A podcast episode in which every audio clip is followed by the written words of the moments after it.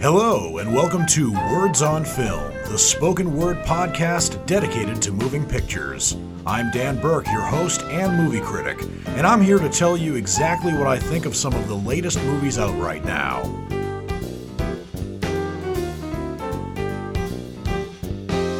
For today's show, I have three new movies to review for you. Two of them are brand new, having been released in theaters and or on streaming on October 22nd, 2021. The other one was released on October 15th, 2021, but I did not get to watch it until this week. So I'm going to do a little bit of catch up, but first and foremost, the first movie I'm going to be reviewing for you is Dune. This is the long awaited film adaptation, although not the first film adaptation, of the celebrated 1965 science fiction novel by Frank Herbert. And Frank Herbert, in his life, up until his death in 1986, wrote Dune as well as five cha- uh, five sequels to Dune. So very much like J.R.R. Tolkien, Frank Herbert created a much celebrated extended universe in novel form.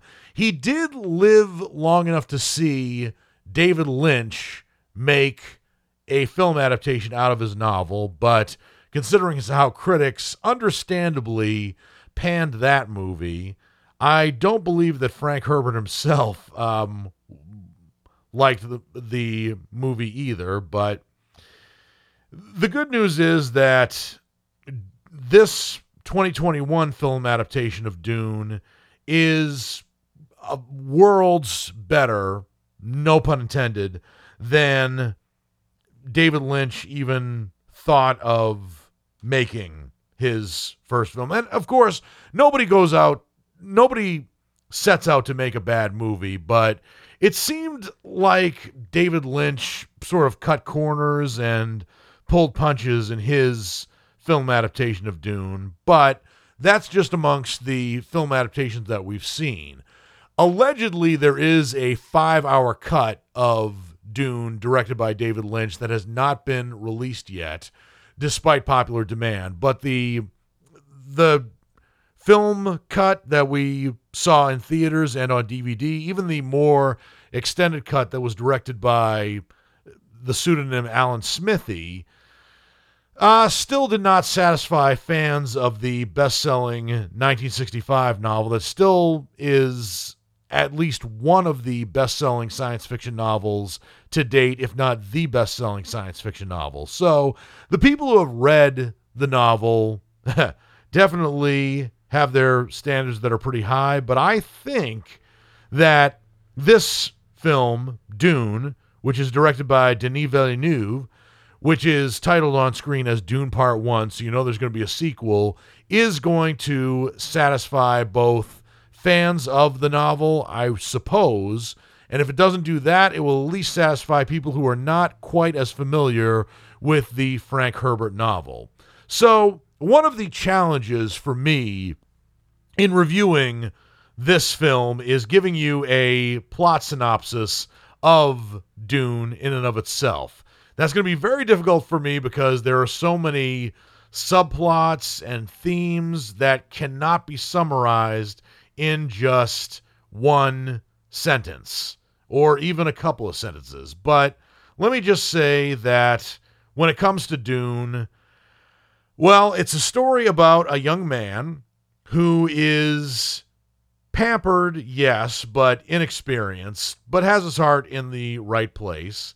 And he is a man by the name of Paul. He's a young man who, in this film, is played by Timothée Chalamet, and he's part of the kingdom of uh, Atreides. And let me just give you a little bit more of a synopsis. He is the son of a noble family who is entrusted with the protection of the most valuable asset and most vital element in the galaxy. And in short, this element is known as the spice. And the spice is a lot of things to a lot of creatures in the galaxy. It is a hallucinogen, it is a source of health and prosperity, And it is also a currency. And if that's confusing to you, then you obviously have not either read the book or seen the movie. But it takes place in the distant future, in the in the Earth year of ten thousand, but it takes place very much like Star Wars in a galaxy far, far away. And the young Paul Atreides, who in this movie is played by Timothée Chalamet, as I said, is part of a family who accepts the stewardship of the planet Arrakis.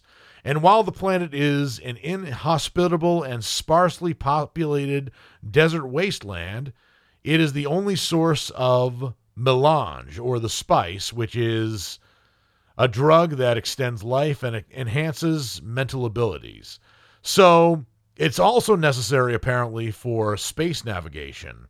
And there is another species of life who is not native to the planet of Arrakis, but inhabits the planet of Arrakis to take control of the spice.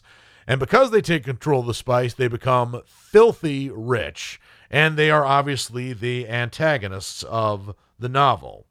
So, what does Paul Atreides have to do with the gathering of the spice? Well, he is gifted although inexperienced, with um, clairvoyance in that he has a telepathic connection to the natives of Arrakis, including a pretty young woman by the name of Chani, who in this movie is played by Zendaya, turning in another understated but very impressive performance in this film.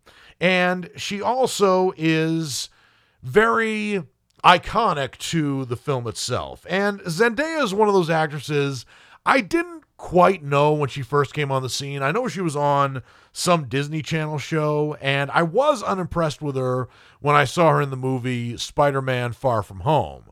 But she is going to be in the next uh, MCU Spider Man film, so hopefully she is better in that. But she's been impressing me the more I've seen her. But uh, the other uh, supporting performances in the this adaptation of Dune include Rebecca Ferguson, who plays Paul's mother, Lady Jessica Atreides, his father, Duke Leto Atreides, who's played by Oscar Isaac, a soldier of the Atreides kingdom by the name of Duncan Idaho, who's played by Jason Momoa. There's also another soldier, Gurney Halleck, who's played by Josh Brolin. There's another native to the Arrakis people whose name is Stilgar, and he's played by Javier Bardem in a nearly unrecognizable performance. There's also an ally to the Atreides family whose name is Dr. Liet Kynes, who's played by Sharon Duncan Brewster, who's a very uh, talented actress who I've seen in a couple of other things. There are, I, I could go on about the number of actors in the film, but what really sells this film is not only the acting, which is superb, and not only the special effects, particularly of the spacecraft and also the sand dune uh, worms that feast on anyone who has rhythm. Again, if you don't know the novel, you probably don't know what I'm talking about. But also the fact that it took a very popular but complex novel with a lot of intricacies, a lot of themes, and a lot of stories that might seem confusing to people who are novices to science fiction literature. And Denis Villeneuve, fortunately, put this all together and created a very coherent and focused story. Of course, he didn't do it just by himself. He did contribute to the screenplay, but it was also he also received uh, assistance from John Spaihts and Eric Roth. And of course, Frank Herbert wrote the novel upon which this movie is based. And I loved it. There wasn't a moment where my attention was not focused entirely on the film. And that says a lot considering that I saw this on HBO Max because I didn't have time to see this in theaters. And for those people who think this movie is unfinished, you're partly right. I mean, it is a very well polished and superb film both to look at and to watch, but it's also part one of what is probably going to be a several part series. It's not just going to be a part two, although Denis Villeneuve has signed on to direct part two, but there's probably going to be a couple of more parts. Are they going to adapt all the sequels that Frank Herbert wrote, not to mention the ones that have been written since Frank Herbert's passing in 1986? Probably not, but this version of Dune is a really good start. Again, it has been attempted several times. Alejandro Jodorowsky had a proposal to create a 12 to 14 hour movie epic of this film back in the 70s, back when movies were supreme and television series weren't quite as advanced or as complex as they are now. But he ultimately didn't get it picked up. But he had a great vision that I think Denis Villeneuve did adapt to a certain extent. There were ideas of Alejandro Jodorowsky that Frank Herbert brought into this, and who could blame him? Because Alejandro Jodorowsky, as detailed in the documentary Jodorowsky's Dune, had some monumentally great ideas. But uh, you can also see some really good vision that Denis Villeneuve did here, which not only paid tribute to the original Frank Herbert novel, but also had some good ideas uh, in and of themselves. And it's very similar to when Denis Villeneuve four years ago directed the sequel to Blade Runner, Blade Runner 2049. It not only served as a, a fitting tribute to the original Blade Runner directed by Ridley Scott, but it also had some unique characteristics to it in terms of acting, set design, cinematography, lighting, you name it. So, Dune could have been a major disappointment and I came into this film expecting that it would be. It does have a lot of things in common, at least on the surface, with David Lynch's failed version. It does have an all star cast, just like David Lynch's did. It does have some ambitious special effects, just like David Lynch's did. But I think what it has that David Lynch's version lacked is focus. It focuses on character development and story a lot more than the David Lynch version most of us or some of us have seen have. And it goes without saying that this version of Dune, directed by Denis Villeneuve, was well worth the wait, well worth the budget, and well worth the vision, which is why it gets my rating of a knockout. It is truly a sight to behold. It has a very tough act to follow, not only with the other film and TV adaptations of Dune, what few there are, but also with other celebrated science fiction franchises that have already made it to the big and small screen, including but not limited to Star Trek, Star Wars, Alien, uh, The Fifth Element, and I, I could keep going ab- about the films and TV shows that have been influenced, at least in part, by Frank Herbert's vision. But what I'm saying here is that Dune is well worth the watch, and I honestly cannot wait for part two whenever that comes out.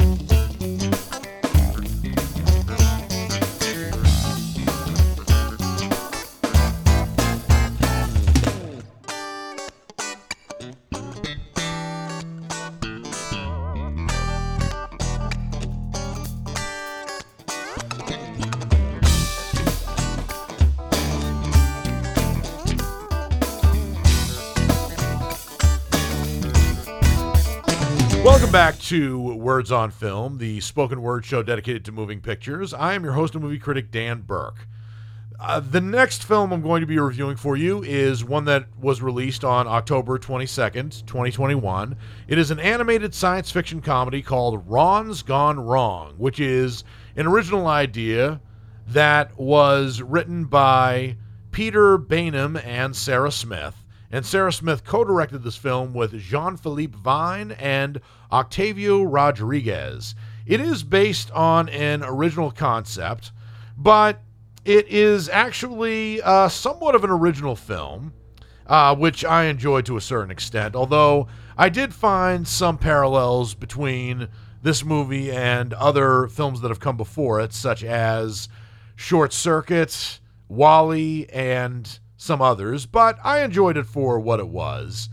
And this film has been released by 20th Century Studios, which means that uh, Disney vicariously released this film. And it is the first film from Locksmith Animation. And this is the company's first animated film to be released since the closure of Blue Sky Studios on April 10th, 2021. I don't exactly know why Blue Sky Studios closed. It is a subsidiary of 20th Century Fox. It was actually around for 34 years, if you can believe it. And it was shut down for a while because of the COVID 19 pandemic, understandably. I don't know exactly why it was. Oh, actually, uh, I have the news right here. Uh, Disney shut it down, uh, citing the economic impact of the COVID 19 pandemic on its business operations. But while Blue Sky Studios was around, it did release the Ice Age movies, the Rio films, and some decent animated films like Horton Hears a Who and the uh, Peanuts movie. Horton Hears a Who I thought was well animated, but I didn't think it was uh, all that great. But I did enjoy the Peanuts film. But Ron's Gone Wrong is a pretty good start for Locksmith Animation. And again, you can compare this movie to such animated, or rather, science fiction films as, as I said, Short Circuit is one that particularly comes to mind. But I did think it also was a good parody, not only of uh, bots, but also of the social media hold that people have, or rather the hold that social media has on middle school kids. So it takes place in the not too distant future where there's a tech giant by the name of Bubble, which draws a lot of comparisons to Facebook, actually. And that says a lot considering that Facebook is in a lot of trouble these days. And as it turns out, the person in the film who is the head of uh, the Bubble Company is named Mark. Interesting very much like Facebook. But he is an ambitious kid and a bit more charismatic than Mark Zuckerberg, and he's voiced by Justice Smith. And he created the Beebot. And what the Beebot is, is it's a mini robot that probably stands no more than two feet tall. It's sort of dome shaped. And probably the best uh, comparison I can make to what character it looks like is it looks very much like Eve, which was the robotic love interest of WALL-E in the fantastic 2008 Disney Pixar film WALL-E. And this robot not only interacts with you, but it also helps you uh, increase your social media presence. It works as a camera, it works as a projector, it works to create uh, 3D simulations of environments right at your feet. And by the time this film starts, not only is the Beebot introduced, but every child in the middle school that Barney Podowski attends has one, except for Barney Podowski himself. And this movie pr- presents a very color uh, rather a very candy coated vision of junior high that is not the hell that junior high actually is. But, you know, for this kid, it presents a, a digestible version of junior high that has some semblances of real junior high. But I do have to tell you something. Even though my junior high was hell, um, I do have to say that I'm glad that I went to junior high when I did before the creation of smartphones. The creation of cell phones would have been handy in a lot of instances, but man, I could not imagine being a kid in junior high right now with the negative influences that social media have. And this movie actually does very poignantly point at some of these influences and, and some of the drawbacks that having a, a bot that could easily replace your smartphone could have, how it could be distracting, how it could just present a lot more peer pressure than kids from the mid aughts and back probably had to deal with when they were in school. But anyway, Barney, um, our main protagonist, who is voiced by Jack Dylan Grazer, gets a bot from his father, who is a budding or a he's a um, aspiring entrepreneur who's who's voiced by Ed Helms, and he he gets a son a B-bot, but upon activating it, he learns that the B-bot is defective and glitchy. But not wanting to upset his father, he decides to take it back to the Bubble store to get it fixed. And there are a lot of parallels between this not too distant future and the world in which we live today. So Bubble is kind of like uh, Facebook and Apple combined, if you can believe that. But he ends up running into, uh, rather, the B-bot begins to fight back from uh, against some bullies that Barney encounters on his way to the Bubble store. But then ultimately, the people at the Bubble store realize that this B-bot is not only defective and glitchy, but it also could be dangerous because B-bots are not supposed to fight back. They're supposed to be basically peaceful. But eventually, chaos happens when the B-bot begins to fight back against the Bubble Corporation, but also he begins to befriend Barney. And also, I should note that um, the B-bot develops the name of Ron, and he's voiced by Zach Galifianakis. And he doesn't, and the B-bot himself, whose name is Ron, does not act as efficiently as other bots that are more properly manufactured, but he does develop a very sweet friendship with Ron. And the the best parts of this movie, I think, are when Ron begins to try to develop a friendship with Barney, which is more difficult for a glitchy bot like him than it is for other bots that are not glitchy, so to speak.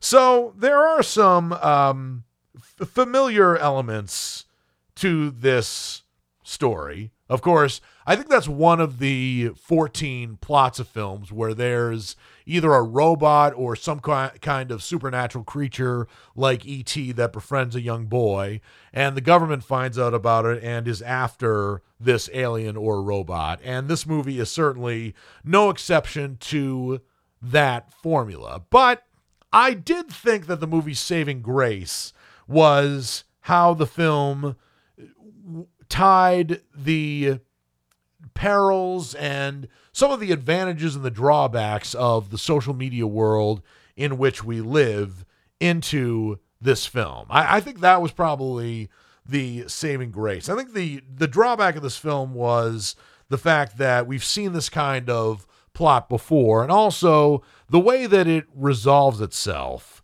is a lot like the ending to WALL-E and to at least one of the short circuit movies, maybe both the short circuit films. And a couple of other uh, films that I've seen that have uh, done this formula, like Chappie, which was a film that came out about six years ago and came from the filmmaker of District 9.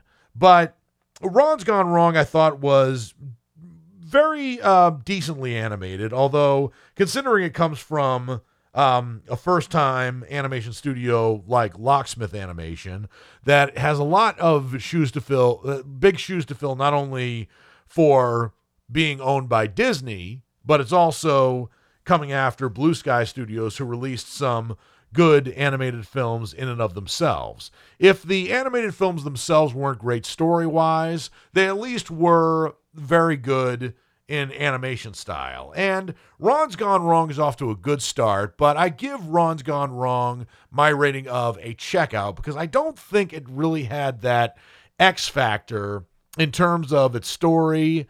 And maybe it was lacking a little bit of poignancy to make this a truly memorable film, but I did enjoy it for what it was worth. I just thought it could have been a little less predictable in story, but I did like how it tied into the drawbacks of the social media world in which we live, particularly its effect on young people, without being too sad or without being too inaccessible to uh, young people who are inevitably going to see this film. So I do think Ron's Gone Wrong is worth watching. It's just not great.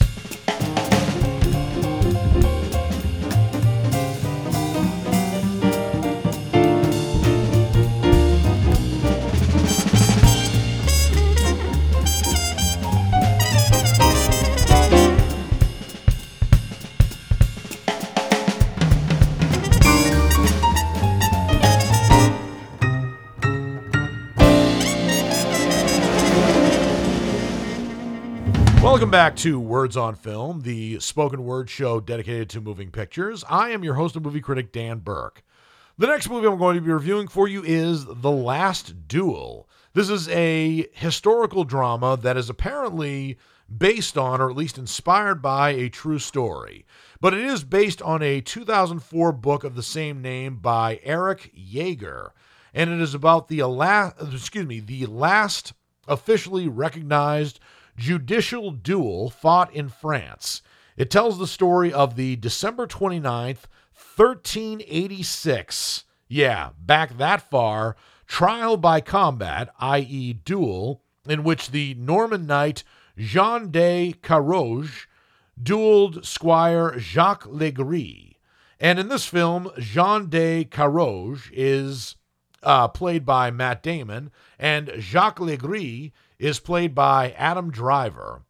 And Carouge had accused Legris of raping his wife, Marguerite de Carouge, um, the previous January. So he'd gone to King Charles VI seeking an appeal to the decision ha- handed down by Count Pierre de Alençon, who is played in this movie by Ben Affleck.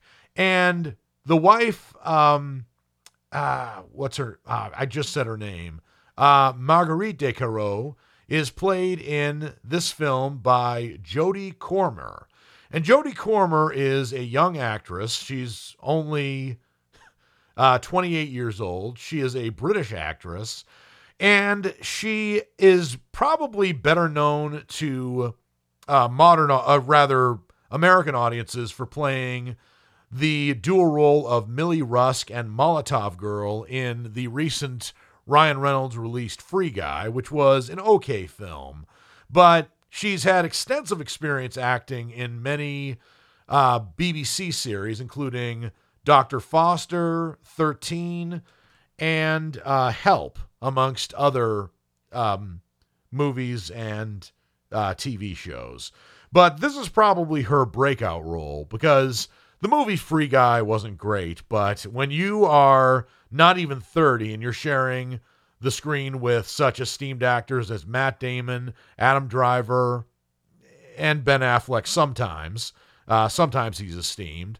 Um, that that's a lot to do, but this movie is very gruesome in a lot of scenes, and not just the violent war scenes, including the last duel that takes place at the very end, but there's also a scene that deals with the allegation that Adam uh, Adam Driver's character Jacques Legris raped Marguerite de Carouge, and the trial scene is actually reminiscent of the celebrated Akira Kurosawa film Rashomon in that not only does it detail a trial, but it also details varying accounts of what actually happened. So in the end, you're not exactly sure what happened, but it's but it deals with not only the gruesomeness of the fight, the literal fight to the finish at the end here, but also about the malleability of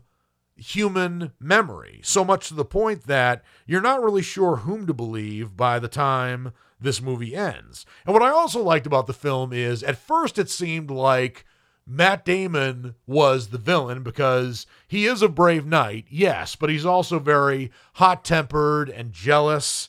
And you see Adam Driver's character as the more reserved and more reasonable of the two. even though the two of them are French soldiers who are fighting for the same uh, count and fighting for the same cause. You you see it as a very Cain and Abel type of fight, but by the end or near the end, when you see what actually caused the last duel, you begin to question who's right and who's wrong. And I'm not going to tell you who's right or who's wrong by the end of this, but I will tell you that Matt Damon and Adam Driver do a great job playing rivals, no matter who's right or who's wrong.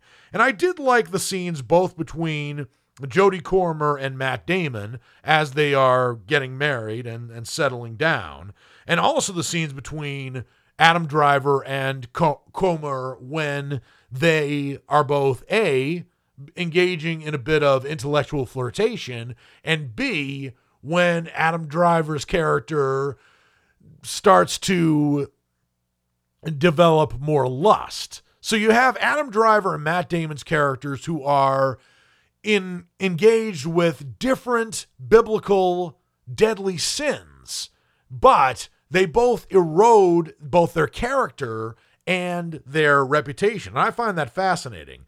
Ben Affleck, by the way, plays the Count uh, Pierre uh, de Alençon, who has some very tough acts to follow with Matt Damon, Adam Driver, and even Jodie Comer, who has less living experience as well as acting experience as uh, her fellow lead actors here. And Ben Affleck in this film plays a cad. And to Ben Affleck's credit, he plays a cad very well. Again, Ben Affleck's um, acting experience has been somewhat hit or miss. And before he started directing films, I would say that Ben Affleck is always good in a movie when it's either A, directed by Kevin Smith, B and or co-starring or featuring a cameo appearance by Matt Damon. And when Ben Affleck started directing, I added C to that, which is when Ben Affleck is directing himself. Although Ben Affleck as a director, I think he's directed more bad movies than good. I mean, when he directed Gone Baby Gone, The Town, and Argo, all three of those films were excellent. His follow up to that, though, was not so good. He had the makings of a great film, but he chose to be the lead in that movie himself. And while it worked for him in The Town and Argo, it didn't work very well for him in this film. But it's just something about either Matt Damon and or Kevin Smith's influence where Ben Affleck is able to get the best out of his character and stay focused. And that's ironic considering that even though Matt Damon and Ben Affleck are in this movie, unlike movies like Good Will Hunting and Dogma, um, they don't share many scenes together here. Uh, Matt Damon uh, probably occupies the most screen time, with Adam um, Driver being a very close second. But Ben Affleck here is playing a cad he's playing a uh, arrogant, womanizing uh, person who actually, uh, very much like uh, John Slattery playing uh, Roger Cooper in um, Mad Men. He's a cad, but he's also very funny and also provides some very good comic relief. In fact, there's one scene where Ben Affleck's character is in the middle of an orgy and Adam Driver comes in to present him with some serious news. And it's very funny how that scene plays out because it's very unusual to inform somebody about something um, serious when he's having sex with four other women, which he's literally doing in this scene. So, the last duel is a lot of great hits and very few misses. And this was directed by Ridley Scott, who also uh, wrote the screenplay to the uh, film. And it is uh, the first uh, film that he has directed since um, the movie All the Money in the World back in 2017. But to give you an idea about how productive Ridley Scott is, The Last Duel is one out of two films that are re- that are going to be released this year by uh, directed by Ridley Scott. The other one is House of Gucci, which we're going to hear a lot more about in a couple of months after it it comes out. But this is a great, I, I think, a, a good, I, I think even a great comeback film for Ridley Scott. I love just about everything about it. The four principal actors in it acted incredibly well. There was some great set design, some amazing costuming, and this movie takes its influences, at least I assume it takes some influences, from all the right movies and incorporates it very well. And Ridley Scott also takes his um, knack for action, which he brought to such films as Blade Runner and Gladiator, incorporates into, into this film very well. So I was very pleasantly surprised by the last duel. I thought everyone did a great job, and it is also a knockout in my book. It is, as I said, tells a great story. It's very well acted. The costumes, the set design, and the violence are enough to not have anyone take their eyes off the screen, even if you are squeamish. I wish I had seen the last duel on the weekend that it came out. I just didn't have time, but I'm very glad I circled around to reviewing it now because it is certainly a great film.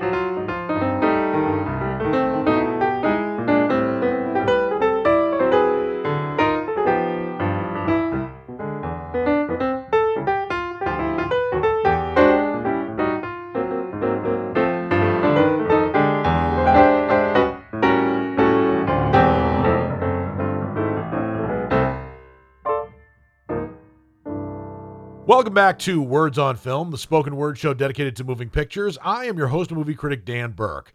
And now that I've reviewed all the movies I have to review for you for this show, it's now time for me to get into my next segment, which is What's Coming Up Next. This is a spoken word preview of movies that are subject to be released in theaters for the week of October 25th through 29th, 2021. It's hard to believe that this year is um, more than three quarters of the way over, but that's what we're dealing with here.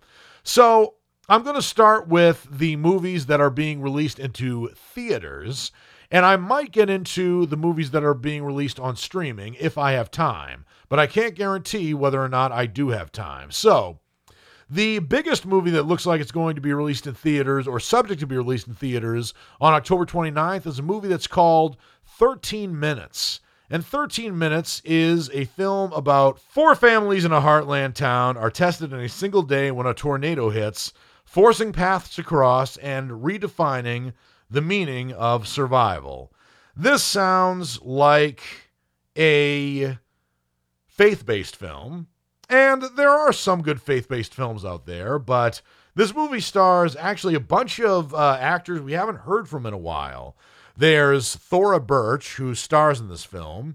Amy Smart co stars, as well as Anne Heche, Paz Vega, uh, and Peter Facinelli. Oh, Trace Atkins also co stars in this film. Uh, so you know it's a faith based film when Trace Atkins is in it. Although not all the films in which he's acted have been faith based, but given what I know about Trace Atkins, yeah, it's probably faith based. But either way, it sounds like a good film, and Thora Birch and Amy Smart are actors that I haven't seen in quite some time. But 13 Minutes is a film that I may review for you. I don't know for sure, but I'll let you know what I think on next week's show if I do. The next movie that's going to be that's subject to being released in theaters is one that's called A Mouthful of Air. And A Mouthful of Air stars Amanda Seyfried as a woman by the name of Julie Davis, who writes best selling children's books about unlocking your fears, but has yet to unlock her own. And when her daughter is born, the tra- that trauma is brought to the fore, and with it, A Crushing Battle to Survive. This might be a faith based film, I don't know. But it stars Amanda Seyfried, as I said, Britt Robertson, Jennifer Carpenter, Finn Wittrock, Paul Giamatti, and Amy Irving, amongst other actors. A lot of good actors in here. It is directed and, and written by Amy Koppelman. And Amy Koppelman is a director who I'm not familiar with, actually. And among the films that she has written and directed include a film that's called I Smile Back. And that is a film which she actually wrote. She didn't actually direct it, according to IMDb. So this is her actually directorial debut, not just her feature film directorial debut. So this is a film I will seek out. I will try to see it, and I will let you know what I think on next week's show. The next movie that is subject to be released in theaters is one that is called Antlers.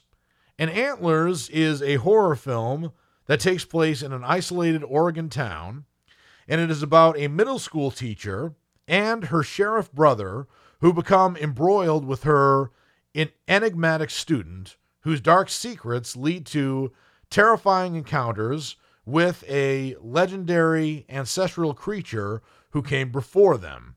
Given the title of this movie, I presume that this creature uh, had antlers on uh, him.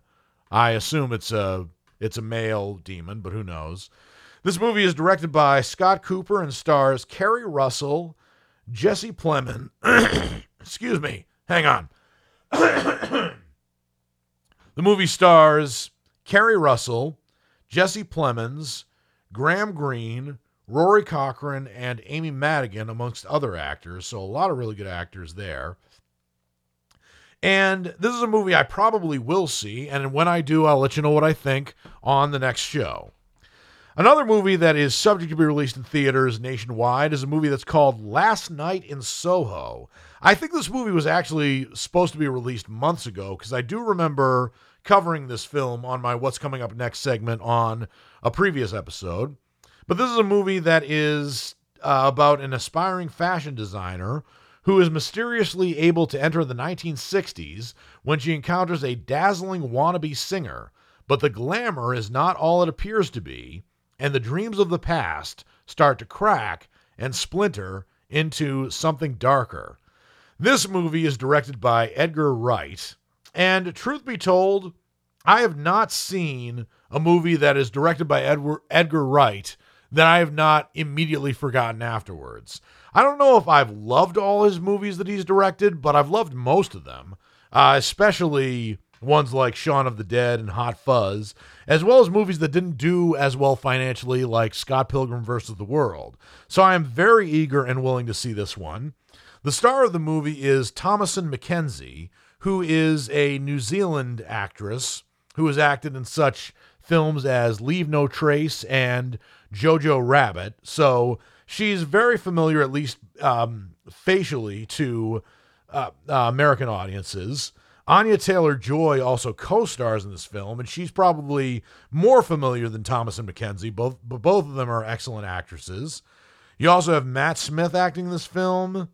And that's just the extent of the actors that I know personally. But this sounds like a very intriguing film. And when I see it, I'll let you know what I think on the next show. Another movie that is uh, subject to be released in theaters is one that's called My Hero Academia World Heroes Mission. This is an animated one which may or may not be re- released in a theater near you, even if it's an art house film.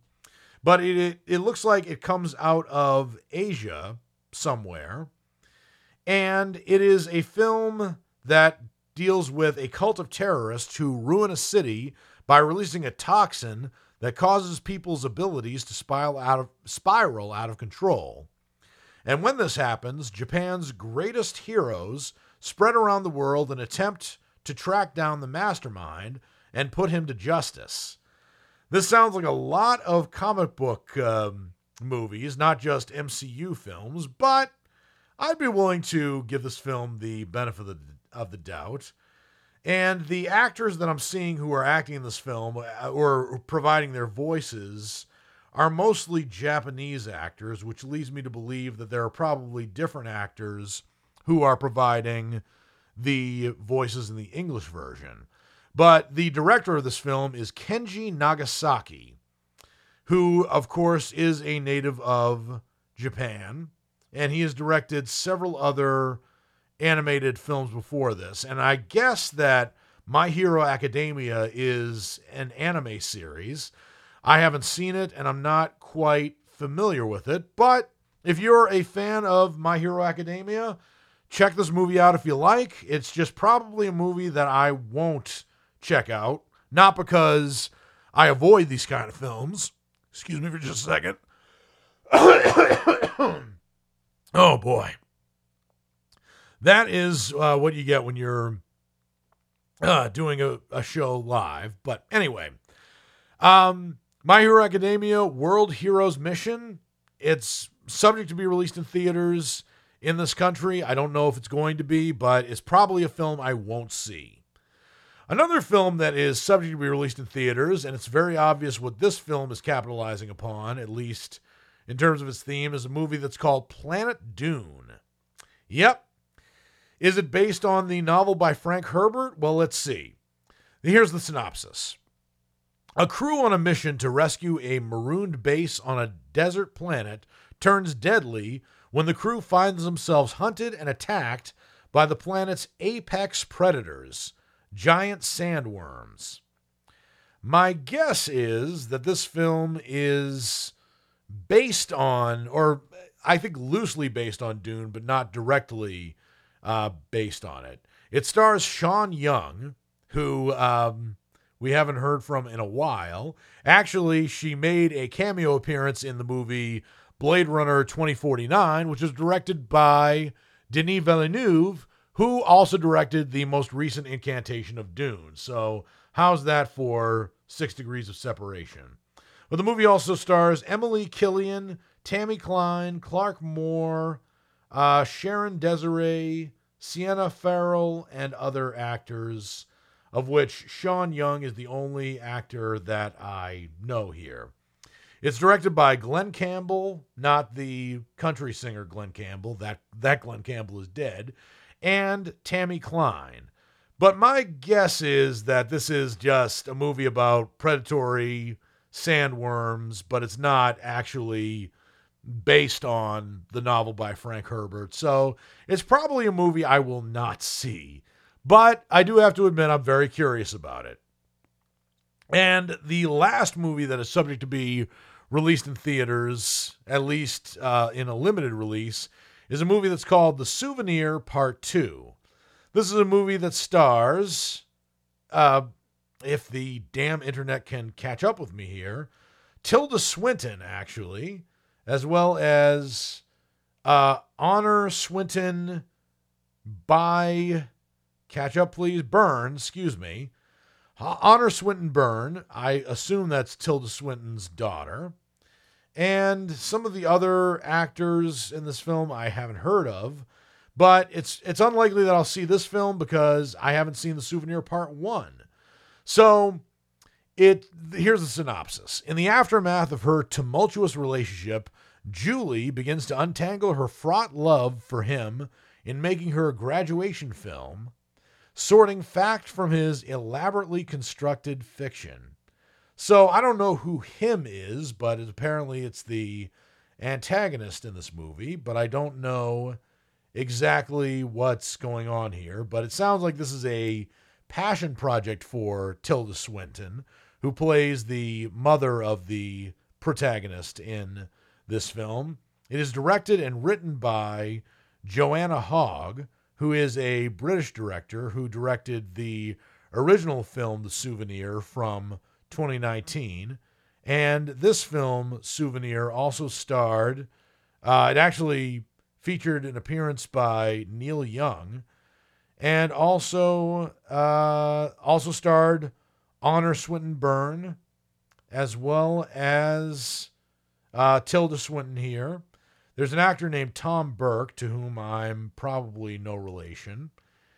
And that's just about it in terms of. Oh, there's also a New Zealand uh, native actor named Richard Ayoade, who has been in some movies and TV shows I've seen, but I've not actually seen the the souvenir, at least not as far as I know. Um, if I've seen it, I've probably forgotten about it. But it's about a young film student in the early 1980s who becomes romantically involved with a complicated and untrustworthy man. This is, it sounds familiar, but I don't think, if I have seen it, it's a film I've actually forgotten.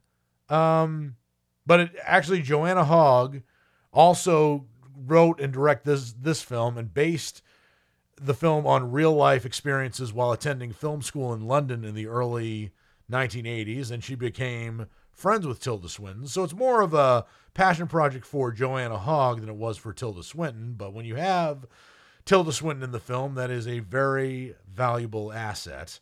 But it's been so long since I've seen the souvenir, I've forgotten a lot of it. I don't know if I'm going to be able to see the souvenir part two. But if it comes on my radar, I might see it, and I'll let you know what I think. Well, that's all the time I have for this episode of Words on Film. I always love talking about movies, and I hope you liked what you heard. If you did, please subscribe and rate the show and leave comments if you can. I would love to get your feedback, even if it's more criticism than praise. This has been Words on Film.